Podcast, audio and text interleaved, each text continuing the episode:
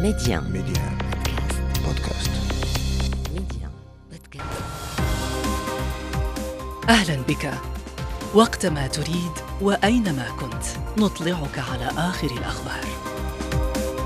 محتوى إخباري يومي. سريع دقيق ومختلف. كل ما يهمك في العالم بنقرة منه. أنا مجدولين بن شريف وهذا أخبار كاست. على ميدي ان بودكاست. مرحبا. أهم الأحداث في عناوين. المغرب يفقد واحدا من رجالاته. المقاوم والسياسي محمد بن سعيد أيت الدر يرحل عن 99 عاما. الرجل الحكيم عايش وشارك في مراحل حاسمة من تاريخ المملكة قبل وبعد الاستقلال. بعد يوم طويل من النقاش الجمعية الوطنية في السنغال تصادق على مشروع قانون لتأجيل الانتخابات الرئاسية إلى غاية منتصف دجنبر المقبل. قرار تسبب بأزمة سياسية. الصحافة الإسرائيلية تكشف نشر منظمة دينية لروايات كاذبة عن هجوم السابع من أكتوبر بهدف جمع تبرعات والتخلص من الديون المتراكمة عليها تحقيق هآريدز يدين الجيش الإسرائيلي. بعد أقل من عام ونصف على اعتلائه العرش البريطاني. الملك تشارلز الثالث يبتعد عن الحياة العامة إثر إصابته بمرض السرطان. إعلان أحدث صدمة في المملكة المتحدة.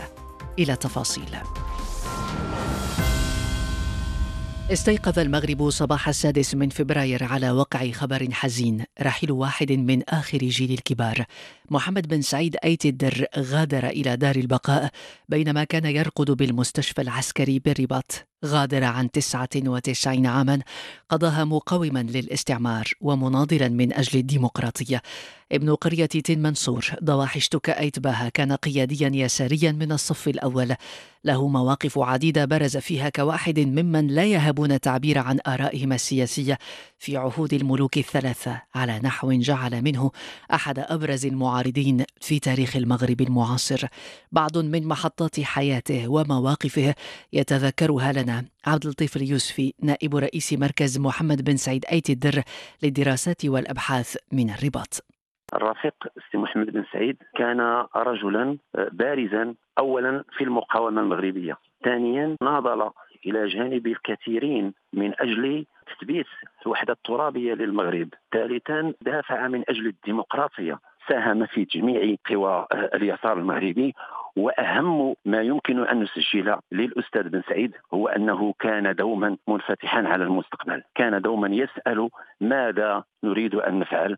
ولا يتأسف على الماضي. الأستاذ محمد بن سعيد ايت الدر كان قريبا من نبض مجتمعه ومن التعبيرات المختلفة في المجتمع ولذلك نجده دوما مع الشباب ودوما مع جميع المبادرات التي يمكن أن ترفع من شأن الوطن. الأستاذ محمد بن سعيد كان من الناس الذين يرفعون دائما راية القضايا العادلة في العالم وفي مقدمتها القضية الفلسطينية. كان من الذين يدافعون بقوة ويبحثون بقوة عن حل لقضيتنا الوطنية. كان رجلا متواضعا جدا كان صبورا جدا وكان أهم ما فيه وأنه كان ينضبط لكل القرارات التي تقررها الأغلبية من أصدقائه ومن رفاقه ومن قادة المقاومة ومن قادة الاشتراك الموحد الذي كان من أبرز قادته. رحم الله الأستاذ محمد بن سعيد وأسكنه فسيح جناته ورزق أهله ورفاقه في كل المجالات والشعب المغربي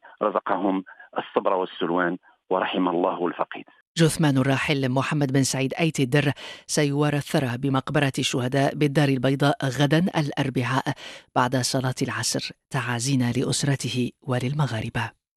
في ساعة متأخرة من الليلة الماضية تبنت الجمعية الوطنية البرلمان السنغالي مشروع قانون يروم تأجيل الانتخابات الرئاسية إلى الخامس عشر من دجنبر المقبل بعد أن كانت مقررة في الخامس والعشرين من فبراير الجاري.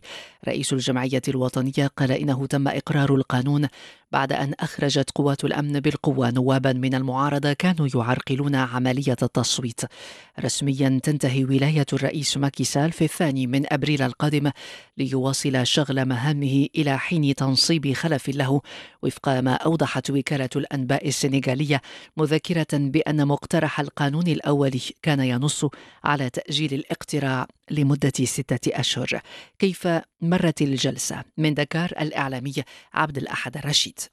عقد البرلمان السنغالي جلسة عامة لمناقشة المقترح القانوني الذي ينص على تأجيل الانتخابات الرئاسية رسميا ولمدة طويلة من المناقشة والمشاهدات الكلامية وتراشق الاتهامات بين نواب المعارضة ونواب التحالف الحزب الحاكم. صادق البرلمان السنغالي على المقترح القانوني الذي ينص على تأجيل الانتخابات الرئاسية رسميا إلى 15 ديسمبر 2024 وبهذا تكون الانتخابات الرئاسية مؤجلة ولأول مرة في السنغال يتم تأجيل الانتخابات الرئاسية. والديمقراطية السنغالية تعد ديمقراطية عريقة جدا ولديها أعراف ديمقراطية في اليوم الثالث والعشرين بعد المئة تتواصل الحرب الإسرائيلية على غزة بقصف مكثف من الاحتلال على مختلف مدن القطاع المدمر جوا وبرا وبحرا. حسب وزارة الصحة في غزة فإن الجيش الإسرائيلي ارتكب 12 مجزرة خلال الساعات الأربع والعشرين الماضية من جانبها. أدانت الأمم المتحدة استهداف الاحتلال لشاحنة مساعدات إنسانية قبل وصولها لشمال القطاع. لا توقف لآلة الحرب رغم كل الجهود الدبلوماسية ولا توقف للصحافة الإسرائيلية اليسارية في بحثها لدحض الروايات الكاذبة عن هجوم حماس في السابع من أكتوبر الماضي. تحقيق خطير لصحيفة هآريتس كشف أن منظمة زكا اليهودية المتطرفة نشرت روايات كاذبة بهدف جمع تبرعات والتخلص من ديونها المتراكمة. التحقيق أوضح بأن جيش الاحتلال وبدلا من نشر مئات الجنود المدربين على تحديد الهوية وجمع الرفات البشرية اختار هذه المنظمة. ما أهمية ما كشفه التحقيق؟ وهل يغير الآن مسار الحرب. من رام الله أحمد رفيق عوض مدير مركز القدس للدراسات المستقبلية. السردية الأولى حول احداث السابع من أكتوبر. كان فيها مبالغات وكان فيها يعني فبركات إلى درجة إنه قيل إنه هناك منظمة زكا اللي هي منظمة يهودية تطوعية لمت جثث كانت تكذب من أجل جمع أموال وتبرعات. أيضا هناك الكثير ممن أدلوا بشهاداتهم كانوا كاذبين. دلالة هذا الكشف تتمثل فيما يلي أنه الكذب عادة حبله قصير وينكشف. ثانيا واضح أنه كل كذبة لها مصلحة ويبدو أن المصالح تعارضت مع بعضها البعض. النقطة الثالثة أنه التحقيقات المستقلة صحفية كانت أو غير صحفية أثبتت أنه ليس هناك إثباتات على كل ما قيل في بداية الأمر. المسألة الأخرى أنه أيضا هناك رد عربي وفلسطيني على أنه هذا كله كذب ما قيل في 7 أكتوبر في كثير منه. آه، لكن هل سيتم تغيير الواقع؟ هل سيتم تغيير السردية؟ هل سيكون هناك ارتداد عليها؟ لا أعتقد لا. يعني هذا قليل جدا. الكذبة طلعت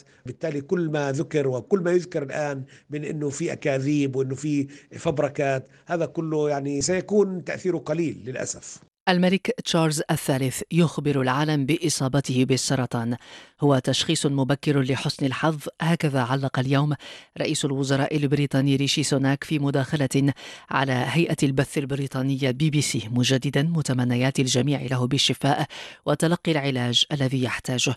بيان قصر باكنغهام أمس عن جديد الحالة الصحية للملك الذي تربع قبل شهور فقط على عرش المملكة المتحدة. لم يفصح عن أي تفاصيل بشأن نوع السرطان الذي أصيب به العاهل البريطاني وسيغيبه. عن الحياة العامة لفترة غير محددة. من لندن تقرير مراسلنا حميد الأسهري King has been diagnosed with cancer. King Charles III has been diagnosed, they say. لم يفصح قصر بكنغهام عن نوع السرطان الذي أصيب به العاهل البريطاني، لكنه قال إن هذا السرطان اكتشف بعد عملية جراحية خضع لها في المستشفى بسبب تضخم في البروستاتا. ألستر بروس الإعلامي المتخصص في الشؤون الملكية البريطانية. سيكون القصر حذرا بشأن كمية المعلومات التي سيكشفها للعلماء العموم لأن الأمر يتعلق بمسألة شخصية تخص ملك بريطانيا. الإعلان عن مرض تشارلز الثالث أثار ردود فعل واسعة هنا إذ عبر رئيس الوزراء ريشي سوناك وزعيم المعارضة كير ستارمر عن تمنياتهما بشفاء عاجل للملك. هذا فضلا عن قطاع واسع من المجتمع البريطاني. الدكتور فؤاد عبد الرازق خبير الشؤون البريطانية. لعل كشف الملك تشارلز عن إصابته بالسرطان لبريطانيا والعالم كله رسالة منه للجميع. مفادها أن الكشف المبكر ضروري جدا. أعتقد أنها رسالة هادفة وإنسانية صرفة من قصر باكنغهام هذا الحدث يأتي بعد تسعة أشهر فقط على تتويج تشارلز الثالث ملكا لبريطانيا وأربع عشرة دولة أخرى خلفا للملكة إليزابيث التي رحلت عن عالمنا في سبتمبر من عام 2022 لمدئة حميد الأزهري لندن. جولة أخبار كاست إنتهت. أخبار كاست اختيارك. اختر أن تشترك معنا.